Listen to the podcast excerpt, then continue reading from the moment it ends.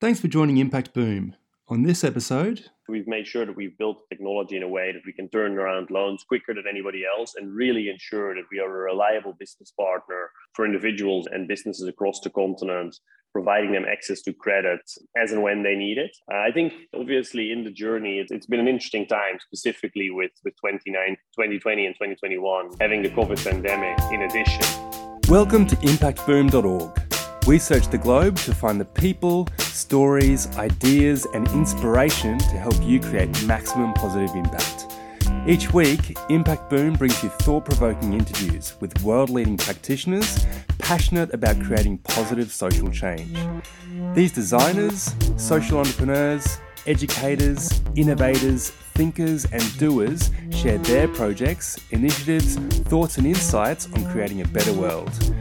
You can find all the stories, links, and other great content at impactboom.org.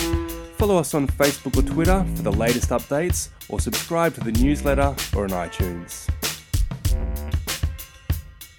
Thanks for listening to episode 358 of Impact Boom.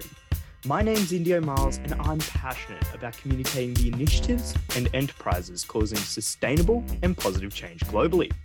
Today, we're speaking with Timothy Nuy, Timothy Nuy is the founder and CEO of Finclusion Group, working to enhance the lives of Africans through simple, convenient, and appropriate 2022 era financial services. Since its inception in 2018, Finclusion's proven credit scoring modules have led to the distribution of $310 million in loans to 240,000 customers across five countries.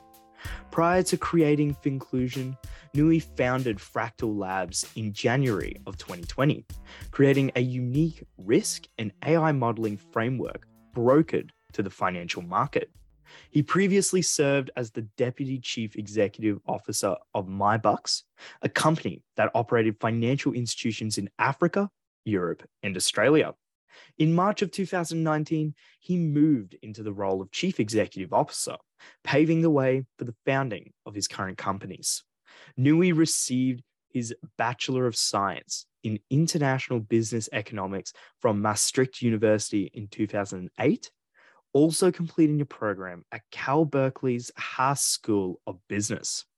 On today's podcast, we'll be discussing how financial inclusion is a key mechanism driving widespread social change and what roles technology, machine learning, and AI play in helping people access critical financial support. Tim, thank you so much for joining us today. It's really a pleasure to have you here. Thank you, Indio. It's a pleasure to be here and excited to, to be on the call. Excellent. So, to start off, could you please share a bit about your background and then what led to your work in social enterprise? Sure. So basically, after my studies, I, I started working in financial restructuring as a consultant. Did that for a period of time. And then I sort of coincidentally joined a German group that was investing in financial services in Africa called ADC, African Development Corporation.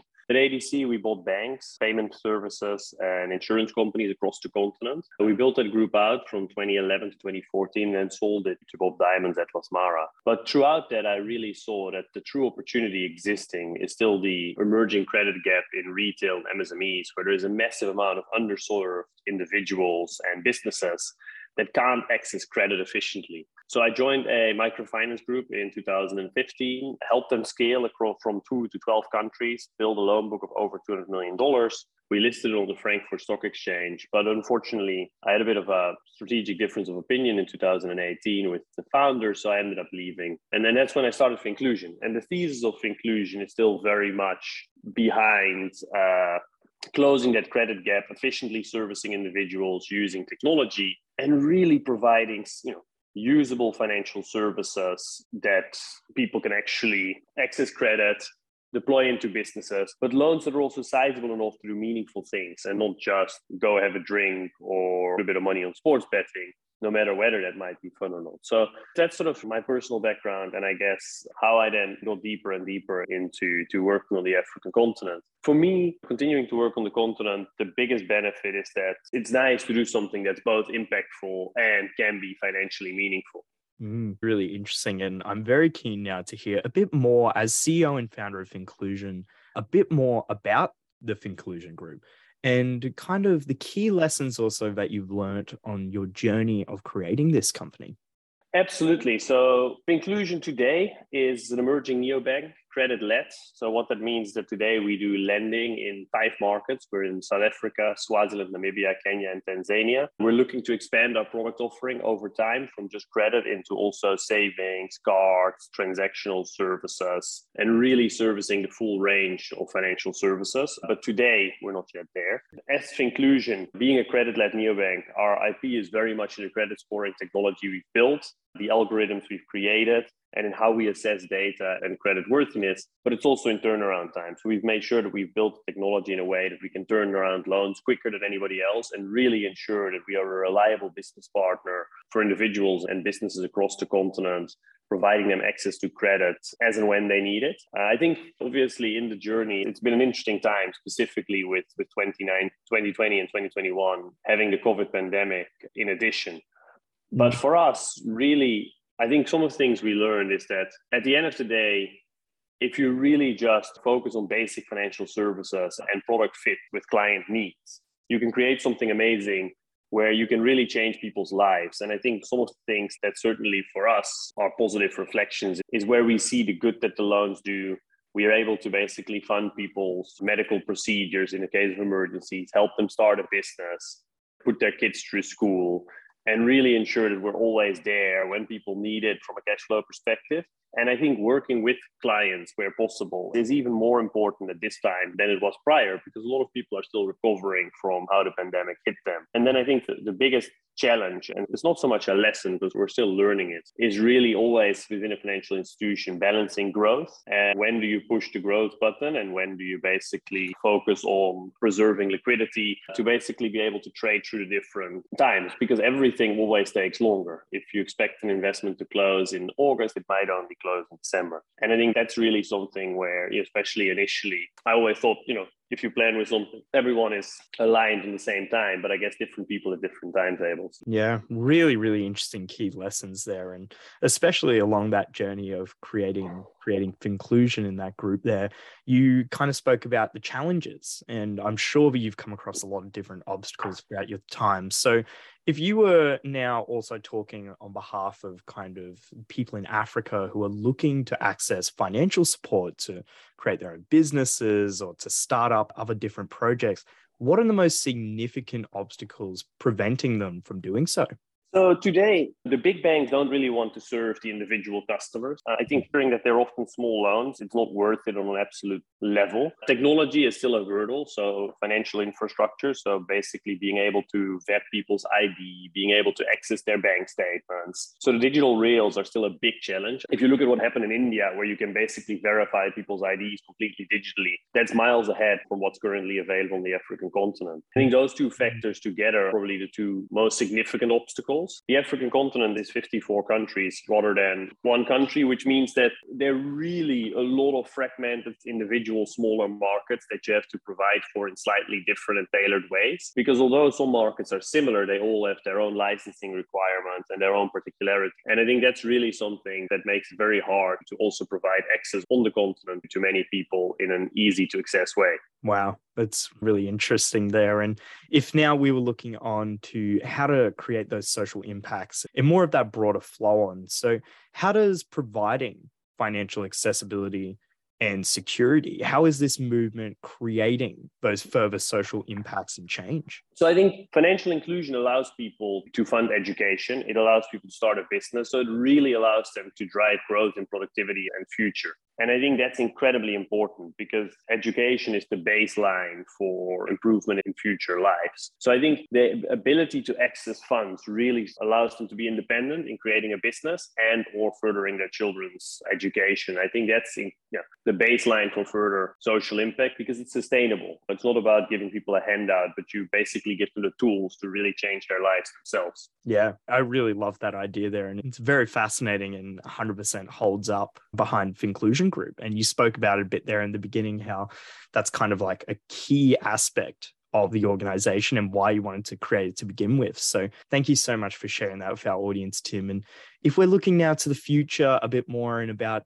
financial literacy and inclusion in general, where are there opportunities for literacy and inclusion around finance to be enhanced by technology? So I think there's the opportunity is, is are, are actually endless. But most importantly, I think it's, it's really enhancing the interaction of all the different components. So where basically we create a financial services app that provides lending, provides bank accounts, but it's gamified to also drive teaching and enhance literacy so people understand what they're doing. Suddenly, with the smartphone penetration going up, data prices coming down, there's a lot of things you can do digitally that previously weren't per se viable. You know, a basic mm-hmm. smartphone is currently of such a price, you could almost give it for free with a loan. So I think that's where the real opportunity is coming in is that from a price point perspective, we're coming at a point where you can really afford to use financial services, uh, data, smartphones to empower people flexibly. That's really fascinating there, Tim. Some great opportunities kind of emerging in that sector there. And it'll be exciting to see where Finclusion Group plays a role within that. So thank you so much for sharing that. And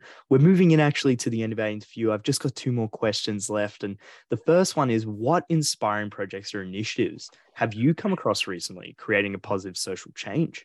So, so that's it's a good question. I think there's one on a smaller scale and on a bigger scale, I guess, always. So, me, obviously, looking at this sort of within the scope of what we do from a financial services space, I think really what we've started seeing more and more is capital flying from the globe into Africa. I think African fintech capital is still up, whereas the rest of the world is down. And a lot of those projects that are being started are actually driving social stage, social change in the sense that they provide for financial inclusion, they provide for food security, they provide for trading. And I think that by itself is incredibly powerful to see. More specifically, we see startups popping up in the agriculture space where Evermo and Endeavor also started a startup accelerator to basically help businesses in that agriculture space, which I think is extremely mm. exciting because education in agriculture is incredibly important so that people know what crops to plant, how to make best use of the tools they have, etc. So I think that for me is probably a very important program. And I think that startup plan that was started with Evermo and Endeavor is very helpful because it basically provides easy access to those tools for farmers to actually grow and scale.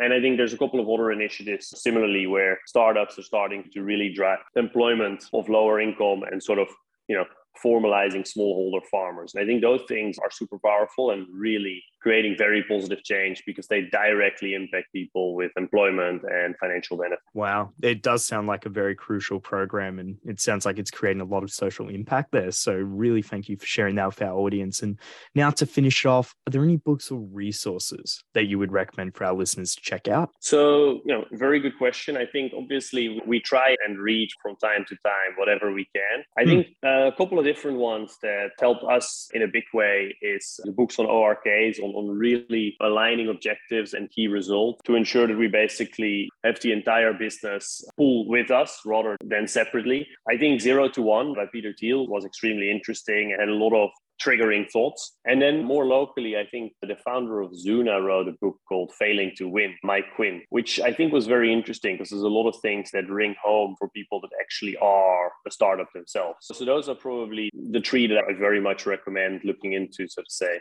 Yeah, a few fantastic reads there. And all of those books that you just mentioned, as well as the initiatives and organizations that we've talked about throughout our interview today, they'll be linked in at the end of the article on the Impact Boom website. So once people have went to impactboom.org and they've checked out this article and they've read through, seen all the insights, or listened to our conversation, they'll be able to then click on through and see all of those amazing resources you've just shared. So I just want to say, on behalf of Impact Boom today, thank you so much for sharing your generous insights and time today.